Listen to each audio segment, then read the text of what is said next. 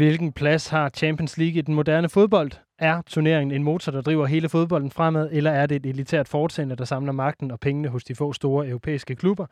I horisonten lurer en udvidelse af reformation af Champions League-struktur, hvor de store klubber får nemmere ved at kvalificere sig og får flere europæiske kampe presset ind i kampkalenderen. Så er Champions League og de europæiske kampe blevet vigtigere end de nationale? Det er spørgsmålet i denne udgave af det kritiske fodmagasin her på 24 Mit navn er Lasse Ydehegnet. Og mit er Jeppe Højberg Sørensen.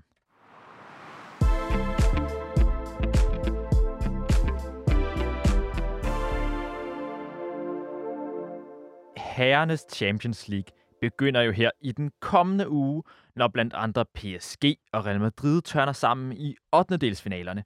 Og i den anledning vil vi her på det kritiske fodboldmagasin zoome ind på turneringen. Men vi vil egentlig ikke beskæftige os så meget med de her kommende kampe. Vi vil nærmere beskæftige os med de store magtkampe i turneringen omkring og i og omkring turneringen. Og hvad turneringen betyder i fodboldens verden i dag. Og altså ikke mindst, hvordan magtbalancen lige nu er mellem de, de nationale ligaer og den her store turnering og Europa i det hele taget. Senere i programmet, der taler vi med direktør i Divisionsforeningen Claus Thomsen, hvor vi blandt andet vil høre om, hvad udvidelsen betyder for dansk fodbold. Vi taler med Daniel Rommedal, der er direktør for internationale affærer i FCK, om reformens betydning for netop FCK. Så skal vi blive lidt i det her københavnske hjørne, og så tale med øh, FCK-fan og podcast-vært Kasper Larsen om, hvad de europæiske kampe betyder for FCK og fansnes øh, hvad kan man sige, identitet som FCK-fans. Og ikke mindst så skal vi tale med Kim Mikkelsen, der er øh, sportslig ansvarlig for Nent Group om, hvad Champions League er for et produkt, og hvor det ligesom hører til i Nents portefølje. Men vi skal ligesom begynde ved starten. Vi skal tale med Asger Hedegaard Bøje, der er journalist på Weekendavisen, og så er han også forfatter til bogen Spillets Forvandling, Europæisk fodbold gennem 30 år, for ligesom at få den her grundlæggende forståelse af, hvad Champions League er for en størrelse, hvad det er blevet for en størrelse, men måske også, hvilken vej den bevæger sig i. Ikke, ikke mindst i lyset af den reform, der kommer, som vi også skal fokusere på i det her program. Vi spurgte ham tidligere, om han mener, at Champions League er den vigtigste klubturnering i dag. Øh, ja, det mener jeg, det er. Det er den vigtigste øh, klubturnering i Europa, øh, men også i verden, hvis vi, øh, hvis vi måler på på øh, opmærksomhed, popularitet, øh, penge, øh, sportslig kvalitet. Øh, så det mener jeg bestemt godt, øh, man kan sige. Så hvis det er verdens vigtigste turnering, hvad er den, den ligesom kommet af, eller rettere sagt, hvorfor er den blevet øh, verdens vigtigste turnering? Jamen, man kan sige, at historien om, øh, om Champions League, øh, den kan fortælles på, på to måder. Altså, den, kan, den kan enten fortælles som øh, en historie om en, øh, det, vi kunne kalde en frigørelse af fodbolden, øh, Øh, øh, et, ja, et frihedsprojekt, hvis vi skulle øh, svinge os op til de helt store øh, termer. Øh, men den kunne også fortælles som en historie om en sport, som bliver mere og mere strømlignet og på mange måder lukker sig om sig selv, også kommercielt, øh, og er til gavn for de største klubber. Men altså, hvis vi, ser, hvis vi går øh, de her øh, 30 år tilbage i tiden, så, øh, så blev Champions League jo dannet i 1992, så det gjorde den efter et et længere tilløb, øh, fordi UEFA godt vidste, at det europæiske fodboldforbund UEFA godt vidste, at man skulle gøre noget ved øh, sin, øh, sit flagskib, kan man sige, altså sit, øh, i hvert fald på klubplan, øh, den her mesterholdenes Europacup, som jo hvis øh, historie går helt tilbage til, til 1955. Men, men det var en turnering, som på mange måder virkede uddateret på det tidspunkt her i begyndelsen af 90'erne. Hvorfor var det den uddateret, med, hvis jeg må spørge? Ja, men det her med, at det, det, det har meget, havde meget at gøre med formatet. Formatet var jo sådan et gammeldags kopsystem, altså øh, vind eller forsvind. Øh, det her med, at man, man øh, trådte ind i, øh, der var godt nok nogle, nogle, nogle enkelte øh, forrunder eller kvalifikationsrunder, men, men alle hold øh, fra, fra øh, høj til lav trådte ind i første runde. Og det vil sige, at de italienske mestre fra Milan eller Napoli eller hvem det nu var, de kunne være ude af turneringen efter to kampe, en hjemme- og en udekamp, hvis det, hvis det gik skidt. Øh, så der var ikke rigtig nogen garanti for øh, at få de gode hold videre, for at have en høj sportslig kvalitet hele vejen igennem. Det var øh, sådan lidt på må og få, og, og heldet spillede øh, nok en, øh, og tilfældet spillede en større rolle, end, end man mente i den europæiske fodboldtop på det tidspunkt, hvad der ligesom var, var gavnligt for fodbolden. Så man vælger her i 92 og så kalde det for Champions League. Man udvider det til 16 hold, øh, hvor man har noget gruppespil. Øh, det bliver udvidet senere i 97 og, og, og i 99. Øh, for det første, hvad betyder det, at man rebrander turneringen til, til at hedde Champions League og ikke Mesterholdenes Europa Cup? Det er sådan meget tidstypisk på det tidspunkt. Ikke? Det er jo de her år 91-92, øh, at vi får øh, Premier League i England, vi får Superligaen i Danmark, øh, og vi får altså Champions League som den store Øh, prestigefulde øh, internationale turnering. Øh, så det betyder meget, fordi det er ikke kun et spørgsmål om, hvad turneringen hedder, men også et spørgsmål om, hvem der er med. Og her tænker jeg ikke kun på holdene, men også på sponsorerne, dem der betaler gildet uden for banen, og de store, ikke mindst de store tv-selskaber.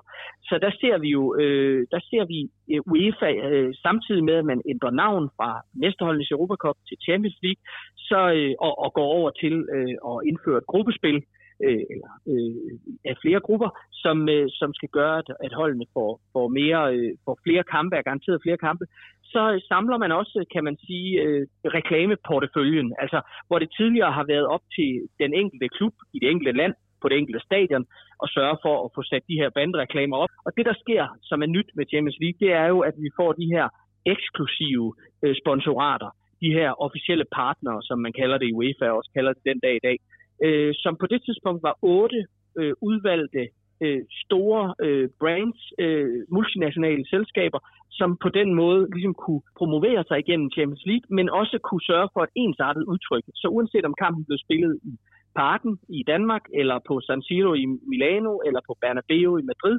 så, øh, så, så, det, så så det ens ud for tv-seeren. Og det, og det er jo også en, en stor del af, af den her fortælling. Altså at det væsentligste øh, er ikke længere øh, øh, seeren, eller undskyld, øh, øh, hvad hedder det, tilskueren på, på stadion, fordi dem kan der øh, alt andet lige kunne være 30, 40, 50, 60.000 af øh, til en kamp, afhængig af stadions størrelse, men det væsentlige bliver øh, tv-seeren hjemme i sofaen. Og for ham eller hende skal det ligesom være, skal det være det samme produkt, man tænder for, når man tænder tirsdag eller onsdag aften for Champions og hvordan ændrer opfattelsen, opfattelsen af turneringen sig i løbet af de her år, hvor at den ikke mindst også bliver udvidet til at nu rumme de her 32 hold? Altså hvad for en position får den i international fodbold, det er i nullerne særligt?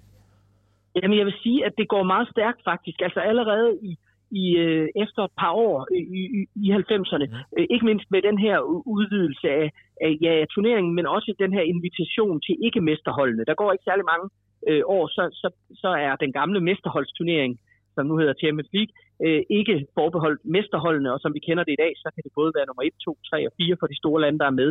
Men jeg vil nok sige, hvis man skal, sådan, øh, hvis man skal vælge et, et, et nedslagspunkt, hvor man kan sige, at turneringen virkelig tager til i i styrke, så er det måske, så vil jeg, så vil jeg nævne øh, finalen i 1999 mellem, øh, mellem Bar- eller i Barcelona mellem Bayern München og, og, og Manchester United, mm. øh, som jo har den her helt, helt vanvittige afslutning, hvor Manchester United scorer to gange og vinder 2-1. Og den, den finale bliver set af rigtig mange mennesker, og den øh, bliver på en eller anden måde altså den helt afgørende argument for, at her har vi simpelthen her spilles den bedste og mest øh, seværdige fodbold. Og når Champions League så får den her øh, rolle, den her vældig store sådan, både kommercielle, men også sportslige anseelse, hvad for en, hvad, hvordan er magtbalancen, hvordan udvikler balancen sig så mellem de nationale ligaer og den her europæiske gigantturnering? Jamen, den, det, den udvikler sig på den måde, at, øh, at Champions League bliver øh, ikke bare vigtigt, men det bliver fuldstændig essentielt for de øh, lad os sige, 15-20 største klubber i Europa. Og øh, i og med, at turneringen hele tiden bliver udvidet fra 8 hold til 16 hold til, til, til 32 hold, så er der plads til alle de her øh, klubber. Øh, fordi man må jo ikke glemme, at de her udvidelser, der sker i turneringen, de sker ikke for de små lande, øh, øh, de små klubber i de små landes skyld. Det sker for de store klubber. Det sker sådan, at de kan undgå, at vi har et år uden Manchester City eller Chelsea eller Paris Saint-Germain i Champions League. De nationale ligaer kommer øh, måske med undtagelse af Premier League, som er så stærkt et brand i sig selv, men de andre nationale ligaer i Spanien, Frankrig, Tyskland, Italien, øh, kommer til at stå i skyggen af Champions League. Det bliver ligesom, det bliver der, øh, det, der de allerstørste seertal er, og det bliver der, hvor de største penge er, og som jeg nævnte før, så er det simpelthen, så bliver det helt afgørende for især de største klubber at være med.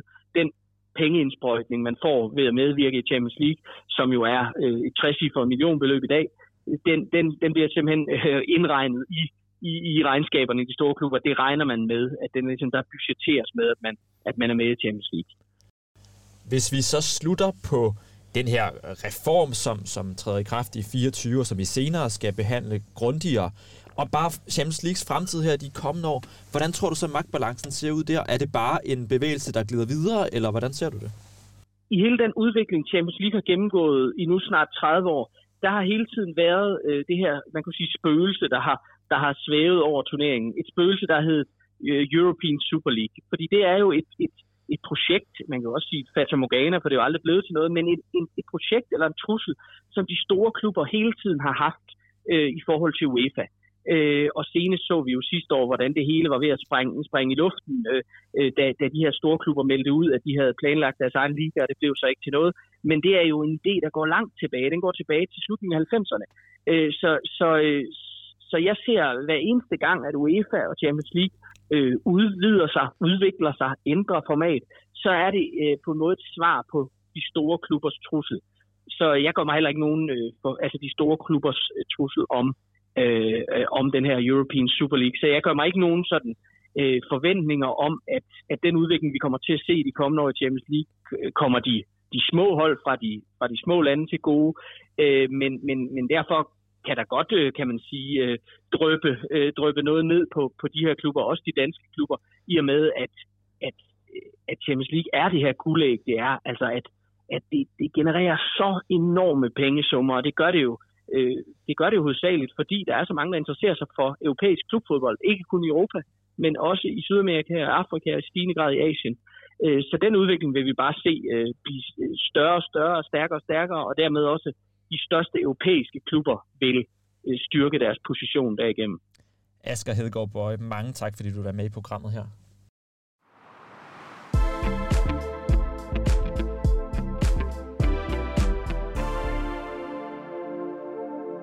Det var altså nogle af de helt store linjer i Champions Leagues udvikling. Nu vil vi gerne prøve ligesom at, og indsnævre fokus, måske især at handle om den kommercielle del, men så også den her reform, som træder i kraft i sæsonen 2024-25. Fordi sidste år, altså bare et par dage efter den her European Super League udbrud, udspil, som mange af de store klubber i Europa kom med, der meldte UEFA ud, at en ny reform var på vej, og så lidt senere, så kom den i stand, og den blev aftalt. I den anledning, der sagde UEFA's præsident Alexander Seferin, at den her turnering den vil lang, langtidssikre bæredygtigheden, velstanden og væksten for alle europæiske fodboldklubber, og ikke bare et lille selvudpeget kartel. Og lad os se, jeg tænker, at vi bliver nødt til lige at beskrevet, hvad den her reform egentlig går ud på. Øhm, og det væsentligste er jo nok, at man går fra at have et puljesystem til et ligasystem. Det betyder, at man udvider ligaen eller Champions League fra 32 hold til 36 hold, og så skal hvert hold spille 10 kampe mod modstandere for den her liga. Det er fem udkampe, det er fem hjemmekampe, men det er altså mod 10 forskellige hold, så man møder ikke hinanden to gange i gruppespilskampene.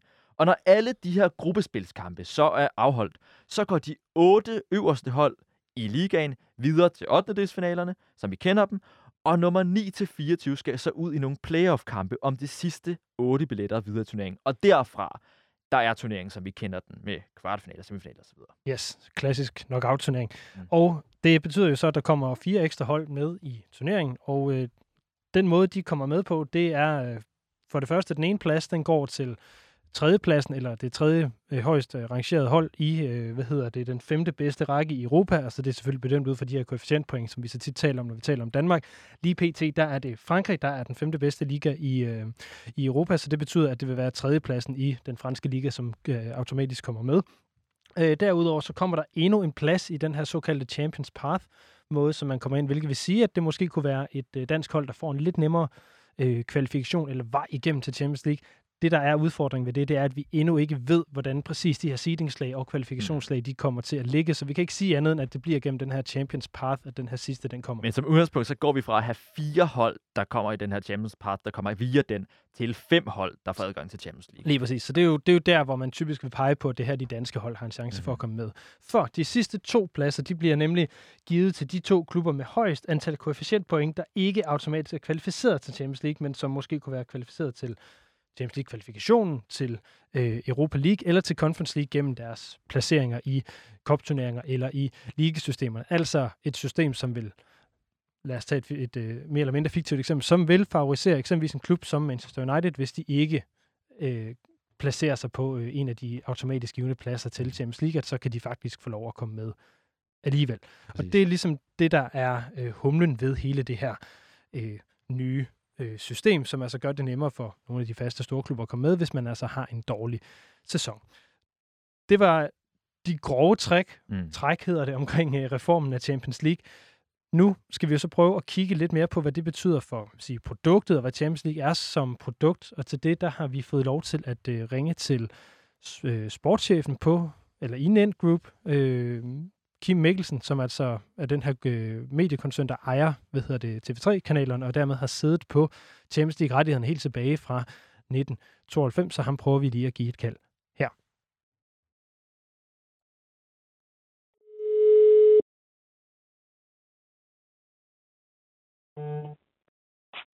Det er Kim. Hej Kim, det er Lasse fra 24 Goddag, goddag. Goddag. Kim Mikkelsen, sportschef i Nent Group. Mener du, at Champions League er det vigtigste produkt i jeres sportsportefølje? Øh, nej, det mener jeg ikke nødvendigvis, men det er et af de vigtigste. Hvad, øh, eller hvorfor er det ikke det vigtigste? Øh, jamen, jeg synes, det er svært at graduere, om Superligaen er, er det vigtigste, eller Premier League er det vigtigste, eller Formel 1 er det vigtigste, eller Champions League. Altså, de er jo vigtige på, på hver sin måde fordi de jo delvist øh, henvender sig til, øh, til forskellige publikum. Men, men, men, men det er da helt klart det er en af vores vigtigste rettigheder. Men vi har jo, er jo heldigvis så velsignet, at vi har en masse dejlige rettigheder, vigtige rettigheder. Må jeg spørge, hvad I har givet for, øh, for de nuværende rettigheder, som I købte i 2020? Ja, det må du gerne, men øh, det får du ikke at vide. det er så i orden. Øhm, heller ikke sådan et hint? 10 millioner, 20 millioner? Og vi skal øh, højere op. Ja. Øh, det skal man nok, ja. øh, men, men, men jeg kan jo sige alt muligt, og så kan jeg bagefter sige, men jeg sagde ikke, hvad for en, øh, hvad for en uh, valuta vi taler i. Så nej, men det, vil, det, det kommer vi ikke til at, at, at fortælle om. Nej, okay. Øhm, så er jeg lidt nysgerrig på at, at, at høre lidt ind til, til seertallene på Champions League. Jeg har nemlig fundet nogle statistikker, der siger, at de er faldet øh, inden for de sidste 3-4 år. Er det rigtigt? Ja, det, altså hvis du, hvis du øh, gør det op sådan helt øh, i, i absolute tal, øh, så tror jeg det, uden at jeg lige kan det på, på, på fingerspidsen, der jeg ikke forberedt mig på, så tror jeg, du har ret. Øh, men der er jo så samtidig sket noget, noget flytning af sening fra, fra tv over til, til streaming, så, så det kan ikke gøres helt så enkelt op som at, som at kigge på, på Gallups tal, hvis det er det, du har gjort. Øh, ja, det er det blandt andet, øh, der, jeg, der jeg har dem fra. Men øh, så I har ikke et indtryk af, at, at, øh, at der er, eller har I indtryk af, at der er større eller mindre interesse for Champions League, øh, eller om den er stedet eller faldet det sidste år? Det er sådan et spørgsmål, der skal formuleres. Ja, altså vi har et indtryk af, at Champions League er, er lige så attraktivt og lige så efterspurgt blandt uh, fodboldpublikum og blandt vores kunder, som det har været hele tiden. Vi har bestemt ikke en, for, en fornemmelse eller en følelse af, at, at produktet er ved at, at, at, at falde i værdi. Uh, på ingen måde.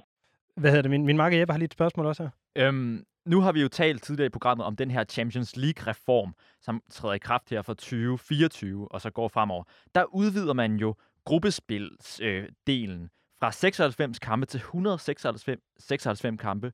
Tror du, at turneringen kan bære det som et tv-produkt? Værdien af det? Jamen altså, jeg, øh, øh, nu vi er ikke blevet øh, præsenteret for, for, for de præcise øh, produkter endnu øh, i forhold til, til den cyklus, som kommer fra 24 af. Så, så det vil vi selvfølgelig gerne lige se, inden, inden vi går sådan vildt i detaljer med det. Men jeg plejer jo at sige omkring det her med antallet af kampe og sådan noget. Ja, der er mange kampe. Men, men så plejer jeg at sige, jamen er der for mange bøger på biblioteket? Øh, og, det tror jeg, og det synes jeg ikke, der er. Øh, og med det vil jeg sige, at, at jeg tror, vi, vi, vi også må sige, at vi er gået ind i en, i en tidsalder, hvor det, at folk kan vælge og, og, og vælge til og vælge fra og have alle muligheder åbne og selv vælge, hvordan man vil se, og hvor man vil se kampen, og hvornår man vil se kampen, er jo ikke en, en udvikling, man kan skrue tilbage. Og det er jo det, det vil er et udtryk for. Øh, så, så, øh, så, så, så ja, mange flere kampe, øh, og, og noget kan det bære, men, men, men selvfølgelig skal man nok heller ikke øh, have alt for mange i gåsøjne svage hold ind. Øh, så, så lige præcis, hvor den balance ligger, synes jeg er svært at sige, og, og som sagt har vi ikke set det endelige produkt endnu. Men med det, du ved om reform indtil videre, er du så positivt stemt over for den? Altså, jeg, jeg vil sige på den måde, at, at jeg er sikker på, at Champions League også fra 24 år frem vil, vil være det ypperste af de internationale øh, fodboldprodukter. Mm. Øh, simpelthen fordi det er der, øh, der er dels er en masse penge hen, det er der, de bedste spillere vil spille og spiller, og det er der, de største klubber lægger deres internationale, hvad skal man sige, satsninger. Øh, så så længe der ikke kommer en eller anden, øh, en eller anden øh, international øh, liga, udbryder liga ud, som vi så øh, tilløb til her for, for, for et halvt års tid siden, når det var, jamen så er jeg sikker på, at Champions League står nøjagtigt lige så stærkt, som, øh, som det har gjort øh, i, i de sidste mange år. Kim Mikkelsen, jeg er, jo, jeg er jo alligevel lidt nysgerrig på det her med, at, at øh, selvom at vi ikke kender det endelige udbud af det, så ligner det jo med alt det, som UEFA har meldt ud, at der kommer de her 100 øh, gruppespilskampe øh, mere. Jeg er lidt nysgerrig på, om, om det, jeg ved ikke, om det bliver dyrere for jer, men vil det generere ekstra indtægter for jer at få de her øh, mange flere kampe i jeres portefølje? Man kan sige, det vil i hvert fald give et større udbud for kunderne, og det er, og det er, det er ultimativt for, øh, om, om, om, om produktet så bliver dyrere, eller om, om, om det er det, der gør, at man kan fastholde prisen og sådan noget. Det er jo sådan nogle detaljer, som, øh, som jeg synes er enormt svært at sige noget om, før vi, vi kender det. Det er ikke, altså produktet. Men jeg ved ikke, om de vil sprede det ud over en dag mere. Vil man spille for eksempel både tirsdag, onsdag og torsdag? Vil man øh, bruge, tage flere slots i brug? Øh, så, så der er en masse ubekendte i det regnstykke. Men, men det, at der kommer flere varer på hylderne, er jo som udgangspunkt øh, øh godt for forbrugerne. Ikke? I har jo haft rettighederne til Champions League siden 92, da, da kanalen øh, da Champions League kom i stand øh, og rebrandede sig selv. Hvad betyder det for jer at beholde rettighederne til den turnering? Jamen, vi ser os da som, som den naturlige broadcaster af det, og vi, og vi er jo den eneste øh, hvad hedder det, tv-broadcaster i, i Europa, som har været med fra starten. Øh, indtil for, for, for nogle år siden øh, var der en enkelt eller to andre, der også har været med fra starten. Men, men vi er det eneste, der er tilbage.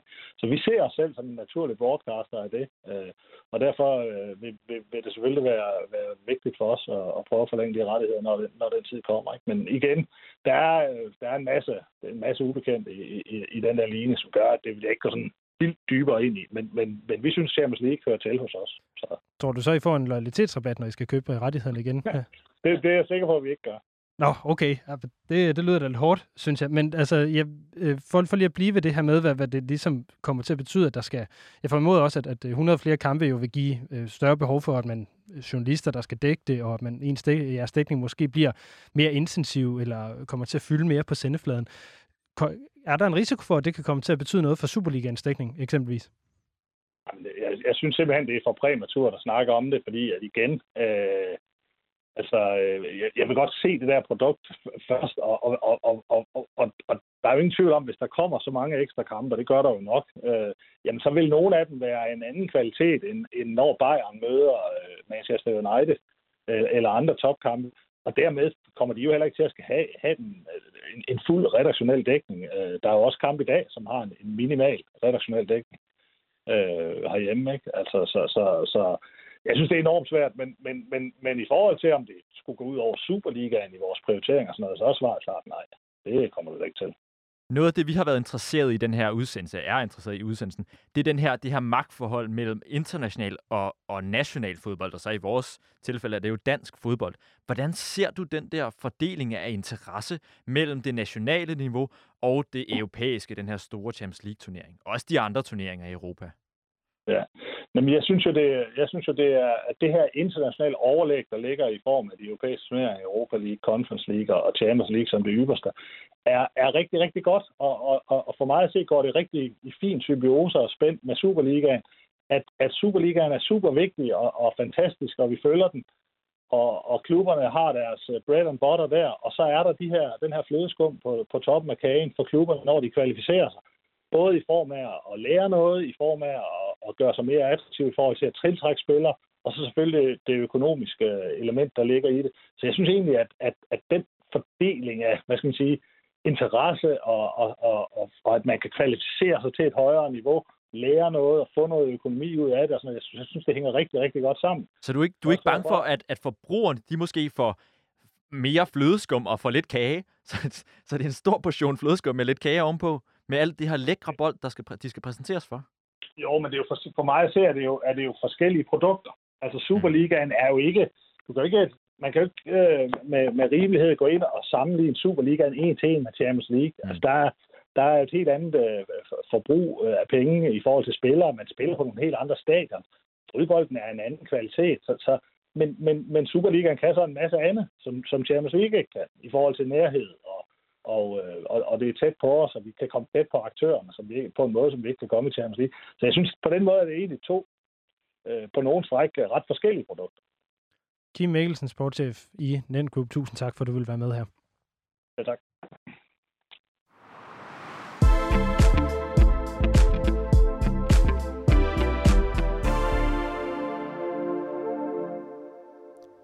Og nu vil vi gerne undersøge, hvilken betydning Champions League, men især den her reform, får for danske klubber og ikke mindst de danske mesterhold. Derfor har vi talt med Daniel Rommedal, der er Director of International Affairs and Football Operations i FCK, og ham spurgte vi, hvad den her reform kommer til at betyde for det danske holds mulighed for at komme med i Champions League i fremtiden. Jamen, altså, det ser sådan set ganske positivt ud, vil jeg sige, øh, af sådan flere årsager. Øh, den primære årsag, det er jo, at, øh, at Champions League øges fra 32 til 36 hold, og, øh, og de fire ekstra pladser, jamen, der bliver mulighed blandt de fire ekstra pladser for, at danske hold øh, kan tage nogle af dem. Så sådan helt øh, statistisk set, så kan man sige, at chancen øges øh, for at komme med. Hvordan får de en, en bedre mulighed for at komme med ved de her fire ekstra pladser? Jamen, af de fire ekstra pladser, der er det jo besluttet, at, øh, at øh, hvad det, øh, et af dem de går til, øh, til en øh, man kan sige, mester fra de mindre lande, så at sige. Øh, og det er klart, det gør der jo allerede i dag, men, men, men det, det, det faktum, at der er en mere der, jamen det gør jo, at, at der er man siger, flere billetter til, til den pulje, som de danske mesterhold øh, mere eller mindre øh, altid træder ind i. Det er den ene vej. Den anden vej, det er, at øh, der kommer også de her øh, klubkoefficienter med ind over det, som gør, at der kan ske nogle skubbelser Øh, Øh, for eksempel at jamen, et hold, der, øh, der ikke har kvalificeret sig øh, det, via øh, deres, øh, deres, deres det, topplacering i ligaen, men, men de, de kommer med alligevel, og så rykker tingene så, og det kan så for eksempel betyde, at et dansk mesterhold nødvendigvis ikke træder ind i anden kvalifikationsrunde eller tredje kvalifikationsrunde, men træder ind i playoff-runden, og dermed jo har en runde mindre, og statistisk set så selvfølgelig er tættere på gruppespillet. Så bliver det nemmere eller sværere for FCK specifikt at kvalificere sig til Champions League fremover? Det vil blive, jeg tror, det er måske en ord nemt, er måske svært at forkert at bruge, mm. men det er, der er i hvert fald en, man kan sige, mere åben adgang, der, det bliver, der bliver større chance for at komme med. Det er der ikke nogen tvivl om. Bliver det også nemmere for jer end andre danske hold, fordi I har de koefficientpoint opsparet igennem de senere år? Altså, der, der er stadig nogle ting i hele processen, der ikke er endeligt endnu, men, mm. men det, der i hvert fald det tegner til, det er, at, at, at, at hvis man har øh, mange klubkoefficientpoint, jamen så giver det nogle flere muligheder. Øh, så, så ja, helt naturligt set, det er klart, at vi har rigtig mange koefficientpoint, i hvert fald i forhold til det øvrige danske klubber, men sådan set også i Europa. Men ja, det bliver også et element i det. Så hvordan helt overordnet ser I på den her reform? Ser I på den positivt? Det gør vi. Altså, det, det, det er jo også vigtigt at sige her, at, øh, at reformvilligheden er, er, er, er, ud, er, er kommet fra klubberne af, og, og, det er måske første gang, at, øh, at, at et nyt format ikke sådan bare er blevet dikteret godt sagt af UEFA eller de allerstørste klubber, men det kommer fra klubberne i hvert fald grundform i det her. Så ja, vi, vi er sådan set meget tilfredse, og det, det ved vi også, at der er rigtig mange klubber, der er, for de ser frem til en, ny anderledes måde at, at, at spille turneringen på. Jeg skal lige høre, hvad, hvad, hvilken del af reformen er det, der sådan gør jer glade? Jamen, det er sådan set, indtil videre er det sådan set, man kan sige alle delene, men, men, men det, der er jo selvfølgelig spændende ud for et, et rent sportsligt vinkel, det er, at, at man, øh, man sådan set øger kampen lidt i Champions League. Det vil sige, at vi går fra de her seks gruppespilskampe til 10 gruppespilskampe. Mm. Og det er klart, for et hold fra Danmark, der kommer med, det må få lov til at spille man siger, to ekstra kampe mere på både på hjemmebane, men også på udebane, med de oplevelser, det giver, med de, med de sportslige muligheder, det giver jamen, det, er jo, det, er jo, det er jo bare super spændende at få, at få noget mere ind. Så altså, det er en sportslig del. Und, undskyld, jeg afbryder, men det, altså, jeg, jeg tænkte, da jeg så det med flere, flere kampe, at det faktisk ville være en sportslig hvad kan man sige, udfordring for et uh, mindre hold, uh, med al respekt, som FCK jo er i en europæisk kontekst, og rent faktisk komme videre, når man skal præstere over 10 kampe, og ikke over 6 kampe. Øh, ja, det kan, man, det kan man også godt sige. Der er, der er nogle ting, der er, der er pros and cons her. Det er klart, at hvis du, hvis du, hvis du går efter at sige, at man skal blive nummer 1 eller nummer 2, så er det jo lige så svært i, i den nye, som det er i, øh, i det gamle. Fordi, at det, Men det er jo heller ikke lige så relevant at blive nummer et eller nummer to. Nej, altså, i det nye system, der kan du ikke blive nummer 1 eller nummer 2. Der skal du sådan set bare gå så blive nummer, hvor det ikke ud til præcis, men nummer, nummer 17, 18, 19, 20 stykker af, mm. af, af, de 36 klubber. Så er du med videre. Hele den mekanisme, det ved vi jo ikke endnu, men, men det, vi er jo mere over et format med, med, med, med liga-tankegang her. Og personligt tror jeg på, at det, at det giver, det, det giver noget, noget større veksel øh, i. Men vi har også set nogle af de simuleringer, der er blevet lavet på det hjemme, at tingene bliver først afgjort meget, meget senere, end hvor vi i dag er vant til, at måske allerede i, i match day 5, øh, at der ligger allerede at afgjort grupperne. Øh, men her tyder det på, i de simuleringer, der er lavet, at hvis vi skal længere hen, før at man ser en, man kan sige, at der, der, kommer ikke, der, kommer ikke nogen, der kommer ikke nogen af de her dead games eller dead matches, som kalder det. Men det er klart, det er simuleringer, det må man se på. Men, men for os, der har vi ikke nogen øh, man kan sige, bekymring for, at det bliver sværere at, at træde sig videre eller ej. Det, det er ikke så kan sige, det er ikke så vigtigt at fordi det, det, det er stadig svært i dag, og det bliver sikkert ikke så svært i fremtiden. Så det, det bliver ikke sværere, at de skal spille fire kampe mere? Nej, det mener jeg ikke, det skal være, fordi det kommer også an på, hvem du møder jo. Altså, det er klart, at du får 36 hold ind i den her turnering, og, øh, og øh, hvad hedder det, øh, hvis man, altså, for at være der, skal man også være berettiget. Altså, det tror jeg også er vigtigt at sige her, at vi har jo, vi håber jo, og vi ser jo også selv, at når vi er der, så er vi også med, fordi vi kan spille med, og ikke ende som nogle af de der hold, man har set en gang med dem, der ender med 0 point og minus 30 i målscore. Det er jo også et parameter, at man ligesom også har forpligtet sig lidt til at deltage i det her med en vis kvalitet. Det er selvfølgelig lettere sagt end gjort, men, men, men det er jo et, et, et, et grundparameter i, at der kommer fire flere hold med. Alt andet lige af de fire pladser, der er nogen, der kommer fra, fra det, vi kalder så sige, bunden af, af fødekæden, og nogen kommer selvfølgelig også fra, fra toppen, og nogen kommer fra midten. Men, men, men, men grundlæggende set, ja. ja, ja undskyld, det, det er mere, fordi jeg også tænker på, at, når, at fire kampe mere må også være en, en ret positiv øh, ting, rent kommercielt. Altså, der ja, kommer ja, komme en markant højere øh, indsigt på at, at være med, både matchday og alt muligt andet. Ja, det, og det er klart, at det var sådan ligesom det næste punkt, når du spurgte til, hvad er det positive, er. kigger man selvfølgelig på den økonomiske kasse, øh, så bliver inventarkassen jo større for, for, for, for UEFA i forhold til, at der kommer simpelthen flere kampe i, i, i parken, og det, det øger selvfølgelig den kommercielle værdi. Øh, og det er der også en relativ øh, sikker forventning på, at det kommer så også til at afspejle sig i, i hvad kan sige, den samlede øh, hvad kan sige, øh, pengepulje, der ligger i både Champions League, men selvfølgelig også øh, i de to andre turneringer. Vi har jo set, at øh, UEFA har skrevet, at ECA, altså den her, øh, den her organisation af klubber, European Club Association, hvor du sidder med i bestyrelsen, de ligesom enstemmigt stemte for det her forslag om reformen. Hvad er det for diskussioner, I har haft? Hvorfor er I folk så positive? Hvorfor er klubberne så positive i ECA? Jamen, øh, det, det skal de selvfølgelig selv tale for, men, mm. generelt set har har der, har der, har der været et, et, et lyst og ønske til at, at, at kigge det for alvor igennem sømmene, at det ikke bare blev en, man kan sige, en justering, som det har været de sidste mange år, med, med hvor accesslisterne har flyttet sig lidt, og nogle andre små ting har, har, har presset lidt.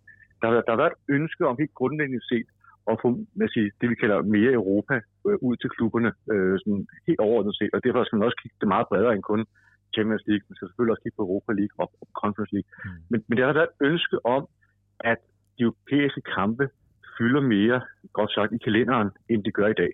Og kan man sige, det lykkedes vi jo med, med både Champions League, Europa League og Conference League. Så det, det tror jeg, at det der ligesom har været tunge på vækstskolen, at der kommer simpelthen flere kampe ind i, i systemet, fordi man godt vil spille mere mod sine europæiske kollegaer. Og det er jo også noget der i, i april, da det her forslag sådan kom frem endeligt, i kølvandet på Superliga og hele den misære der. Der var der en, en gruppe fans, som også skrev til UEFA, eller også var det SA, det kan jeg ikke helt huske, at de var utilfredse med den her udvikling om, at Europa skulle fylde mere, fordi de ønskede stærke nationale ligaer. Er risikoen ved et øget Europa ikke, at de nationale ligaer svækkes, og dermed også Superligaen? Jo, i det ekstreme tilfælde. Det er mm. klart, at hvis lige pludselig det var omvendt, at hvis det var 80% Europa og 20% Liga, så var det en anden snak. Men vi taler jo om, at øh, de fleste ligaer spiller jo et sted mellem 30 øh, og 38 kampe eller sådan noget på en, på en sæson. Øh, hvad hedder det? Og, og her er vi så øget med, med fra, fra, fra 6 til 10 for Champions League og Europa League fra, fra 6 til 8. Så det vi tæller jo ikke om, at vi er ude i, at øh, man tager datoer for eksempel fra, fra, fra ligaer. Det, det tror jeg, det, det er måske det er det, man fra, sådan, fra fodbold, vil jeg sige, det fodboldsfaglige verden kigger på og siger, er der overhovedet plads til det her i Kan man, kan man gøre det her? Ja. Øh, og det, det, kan man, det kan man sådan set godt. Men det er klart, at nu er vi oppe på et sted, når man skal tage alle ligaerne med, og især de ligaer, der har, som for eksempel England, der både har øh, hvad jeg sige, en, en, en, lang Premier League og en, en FA Cup og en Carabao Cup osv., der bliver deres kvinder jo mere og mere, mere øh, presset. Det er jo også, man kan sige, nok derfra primært kritikken, tror jeg, har været, fordi at øh, de har jo også en liga, som øh, er mere værd, lad os sige, hvis du kigger på deres side af, end, øh, end, øh, end hvad hedder det, et Champions League. Men i, øh, altså, der har jo tidligere også været eksempler ude, hvor, hvor jeres træner i FCK har sagt, at det er træls, man skal spille øh, så tæt op af hinanden, så, så der er jo nogle, nogle sportslige udfordringer i, at man spiller flere europæiske kampe, fordi Danmark jo ikke bare nødvendigvis lige kan udvide ligaen til at spille hen over januar på grund af vejret. Nej, og det, det var bare også vigtigt at finde en balancegang, og det er også det, der er lavet. Det er klart, vi ved godt i Danmark og i mange andre nordiske ligaer, jamen der er en januar måned, den er jo for usikker at begynde at spille fodbold i, og så, og så er det også noget februar, og så er det også noget december. Så det er klart, at der skulle findes en balance her, man vil sige, at kalenderen skal ikke udvide så meget, at den går ind og, øh, og, og, og, sige, og, gør, og gør det bøvlet for de her, for de her nationer her. Fordi, øh, og, og, det har jo hele tiden også været med i dialogen at sige, hvad er, hvad er grænsen, hvornår, hvor langt vi trække den her. Men det er jo klart, der kommer et par kampe mere i kalenderen, i et år med denne her løsning. Så er der jo nogle steder, hvor, som for eksempel i England, jeg ved ikke, hvor langt de kommer med det, men der er jo en diskussion om, skal de droppe den her Carabao Cup for eksempel, eller skal der være nogle andre regler for, at de klubber, der spiller Europa, ikke skal spille med derfor, at deres kalender er, er, hvad hedder det, øh, er mere spiselig. Dan Romdal, det sidste spørgsmål, vi har til dig, det er sådan baseret netop på det her med, at øh, der er flere kommersielle indsigter i de europæiske øh, kampe, og at de her koefficientpoint gør det nemmere for, for FCK specifikt at, at kvalificere sig til Europa. Betyder det så, at kampene i Europa bliver vigtigere end kampene i Superligaen? Nej, for der er jo en helt grundlæggende forudsætning for at spille i Europa. Det er, at du præsterer i din egen liga. Og, og derfor er, er, er, det, er det er uændret. Det har været helt væsentligt for, for, for os, og for også for rigtig mange andre klubber, at, at der ikke skulle komme et eller andet øh, hvad sige, Super League-system, så at sige, hvor man bare komme med. Så, Men er det ikke, er det ikke sket en lille smule med den her mere meritbaserede kvalifikation? Altså de her to ekstra pladser, som går til dem, der står højst på listen, og dermed kan I også komme lidt højere op i nogle kvalifikationslag. Der er vel noget lidt mere jo. meritbaseret, eller hvad kan man sige, opsparet merit, end hvad der er sket i det, i det seneste år i, i den nationale liga.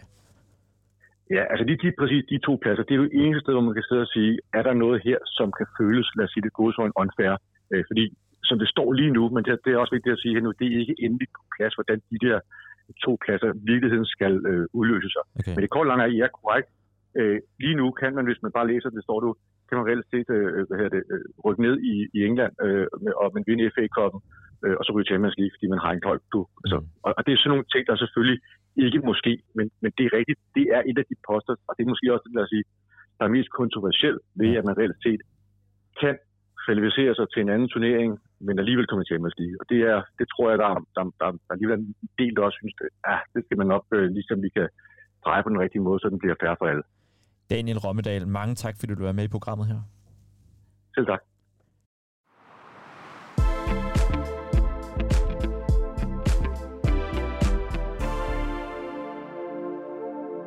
Det var altså Daniel Rommedal om de mere, kan man sige, formelle sider af, af Champions League, og ikke mindst betydningen for FCK og de danske klubber.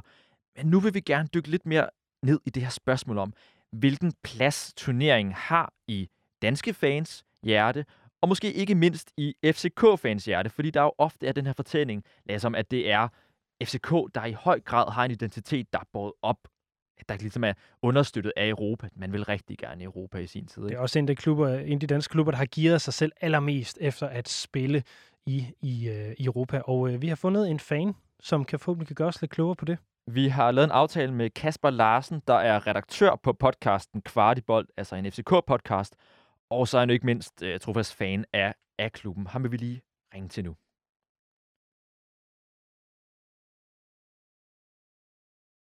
Er det Kasper. Hej Kasper, kan du høre mig? Det er Jeppe fra 24 Det er jo to, jeg kan.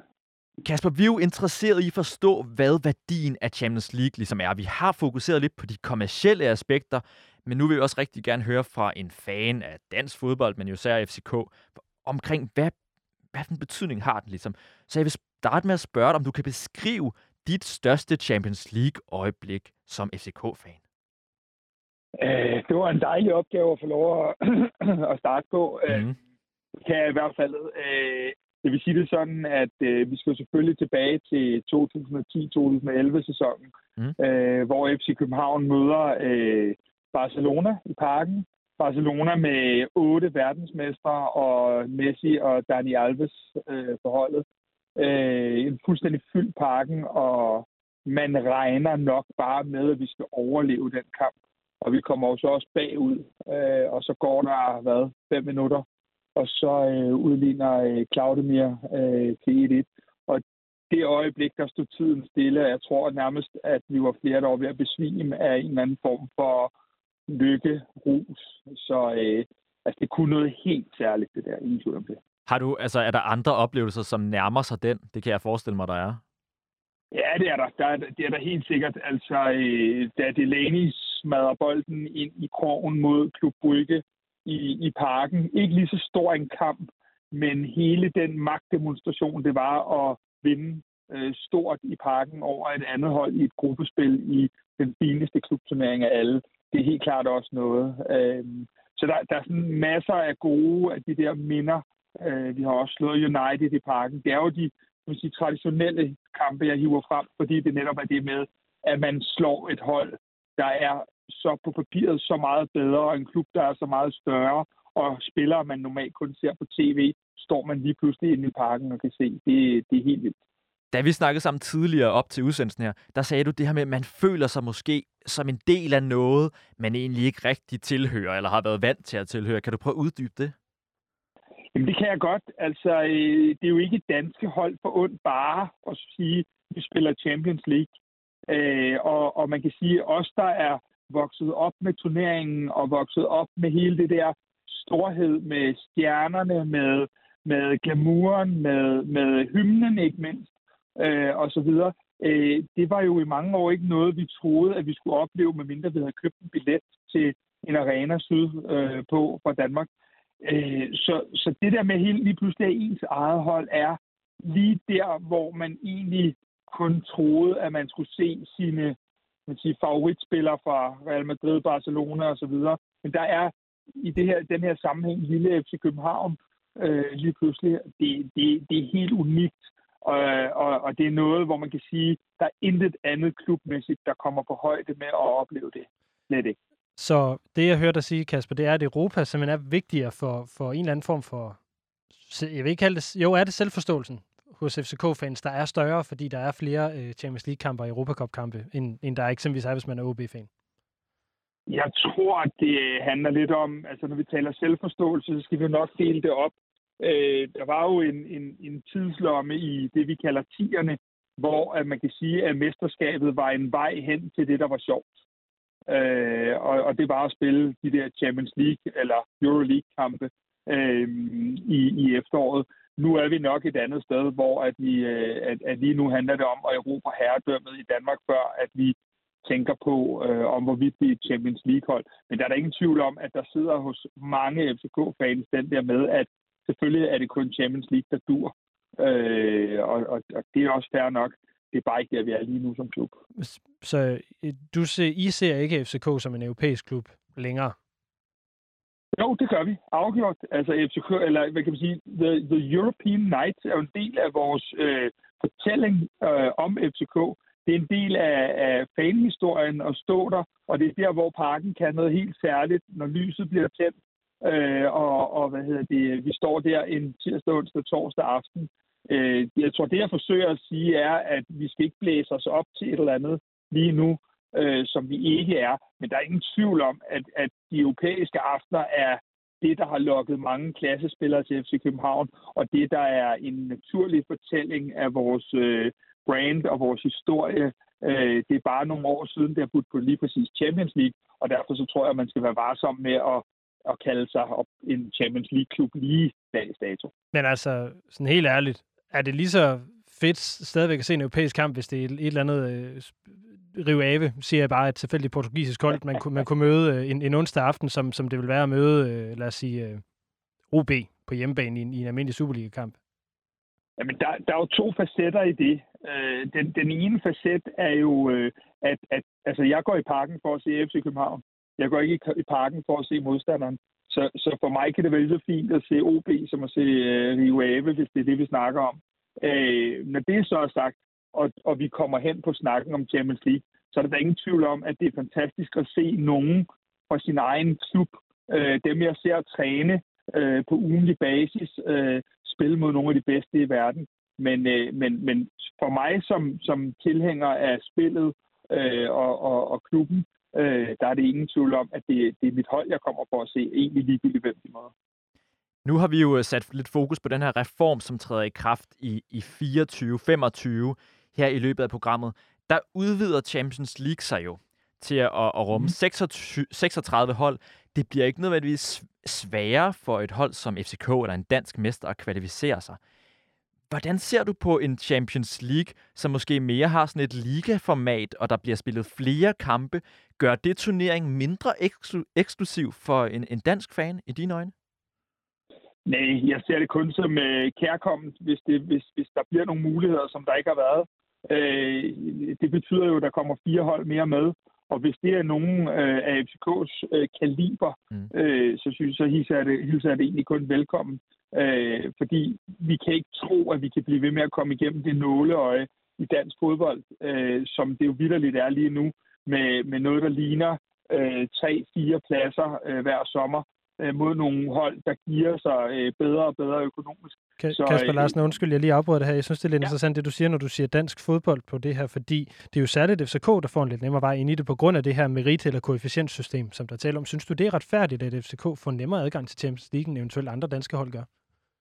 Altså med far for at, at, at blive udshamet helt her, så, øh, så vil jeg sige det sådan, at øh, jeg synes selvfølgelig, det er fint, der er nogle landekoefficienter, men når det så også er sagt, så synes jeg også, at, øh, at, at øh, uden at vi skal ind i en anden fan-debat, så øh, med de point, som FC København hvert eneste år stort set skraver sammen, så synes jeg selvfølgelig også, at det skal give nogle, nogle fordele, når det er, at man så skal kvalde til de turneringer. Fordi øh, vi er jo, øh, vi, vi, vi, for eksempel hvis du tager et hold som, som Leicester, der er jo i, vi møder i 2016, de har aldrig mere eller mindre spillet en europæisk kamp før, og pludselig så er de topseedet i verdens fineste turnering.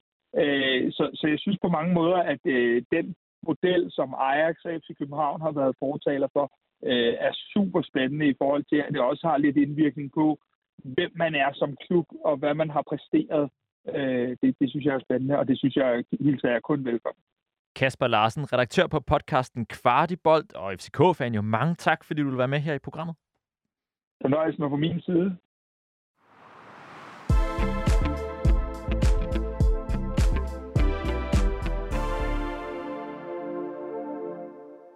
Det har altså været en masse positive øh, tilgange til den her kommende Champions League-reform. Vi skal lige sige, at den her reform er ikke helt færdig forhandlet, sådan som I måske har kunne høre i løbet af udsendelsen, og der er stadigvæk nogle knaster, øh, som skal høvles af, før den her den er helt på plads. Og noget af det, det drejer sig blandt andet om nogle af de her klubber, som ikke er FCK, og som ikke får måske så nem en kvalifikation til Champions League, som FCK de vil gøre. Og til at forstå, hvad det er for nogle knaster, der er tilbage, så har vi fået lov til at ringe til direktøren for Divisionsforeningen, altså paraplyorganisationen for de danske Superliga-klubber blandt andet, Claus Thomsen. Han prøver vi lige at give et kald her.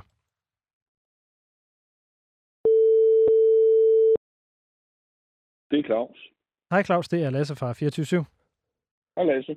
Hej Claus. Øhm, hvis vi bare lige går lige på hårdt her, så vil jeg gerne starte med lige at spørge, hvad er det, øh, du og Divisionsforeningen ikke er så glade for omkring den her Champions League-reform, som vi har fået præsenteret indtil videre? Øh, det er jo alle de europæiske ligaer. Øh, vi er glade for reformen. Øh, der er nogle udstående. Det er omkring access, altså adgang til at spille i turneringen. Så er det omkring, hvor mange kampdage, der skal blokeres i kalenderen til turneringen. Og endelig så er det distributionen af indtægterne fra turneringen.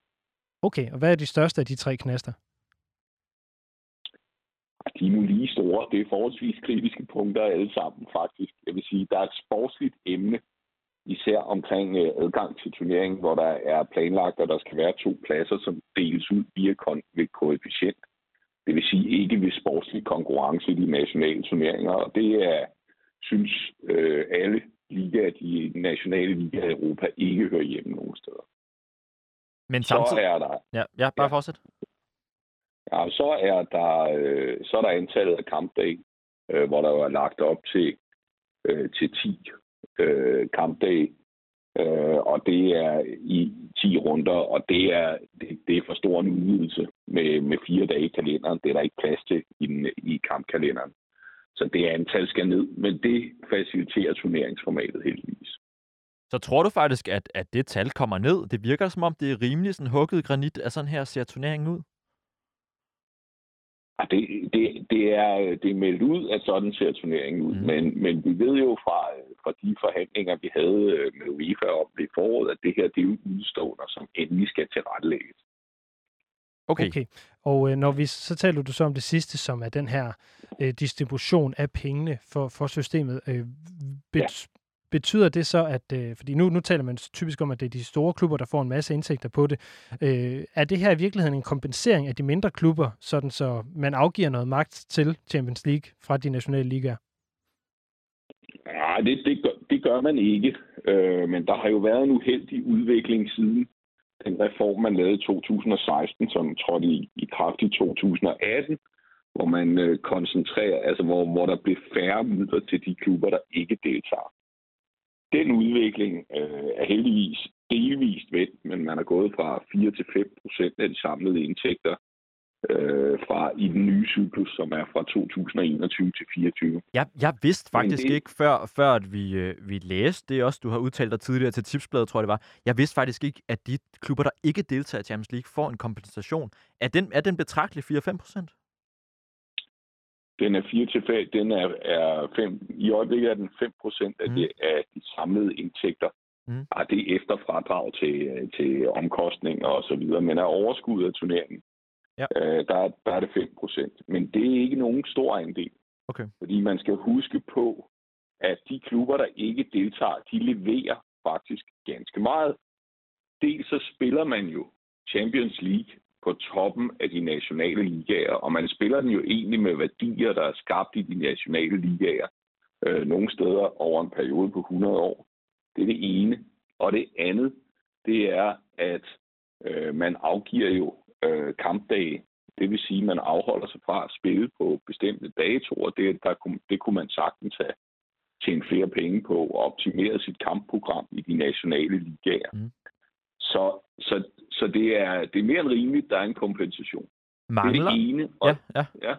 Mangler Champions League UEFA, mangler UEFA respekt for de nationale ligaer? Nej, det, det vil jo være groft at sige det her også, fordi nu har vi jo faktisk haft en rigtig fornuftig snak her, og distribution er jo et udstående.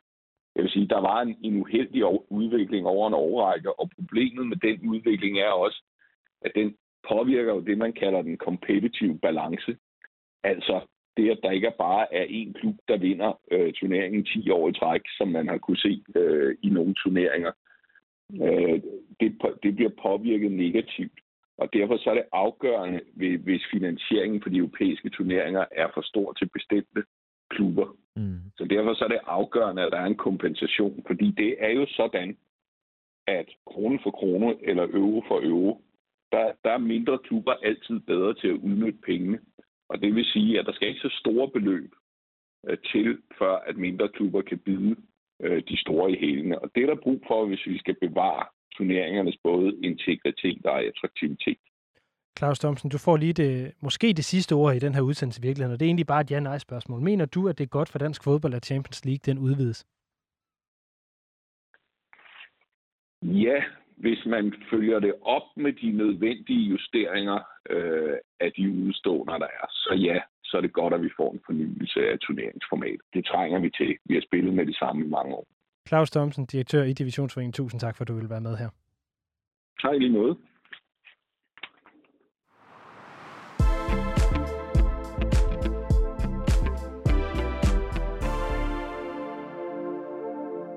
Lasse, vi er... Udsendelsen går på held. Vi har været helt vejen omkring, eller langt omkring Champions League, vil jeg sige. Det har vi. Så er der ikke øh, så meget andet tilbage at sige end uh, tusind tak til jer, der har lyttet med. Det her det var det kritiske fodmagasin på 24 Mit navn er Lasse Udhegnet. Og mit er Jeppe Højberg Sørensen, og vi høres ved i næste uge.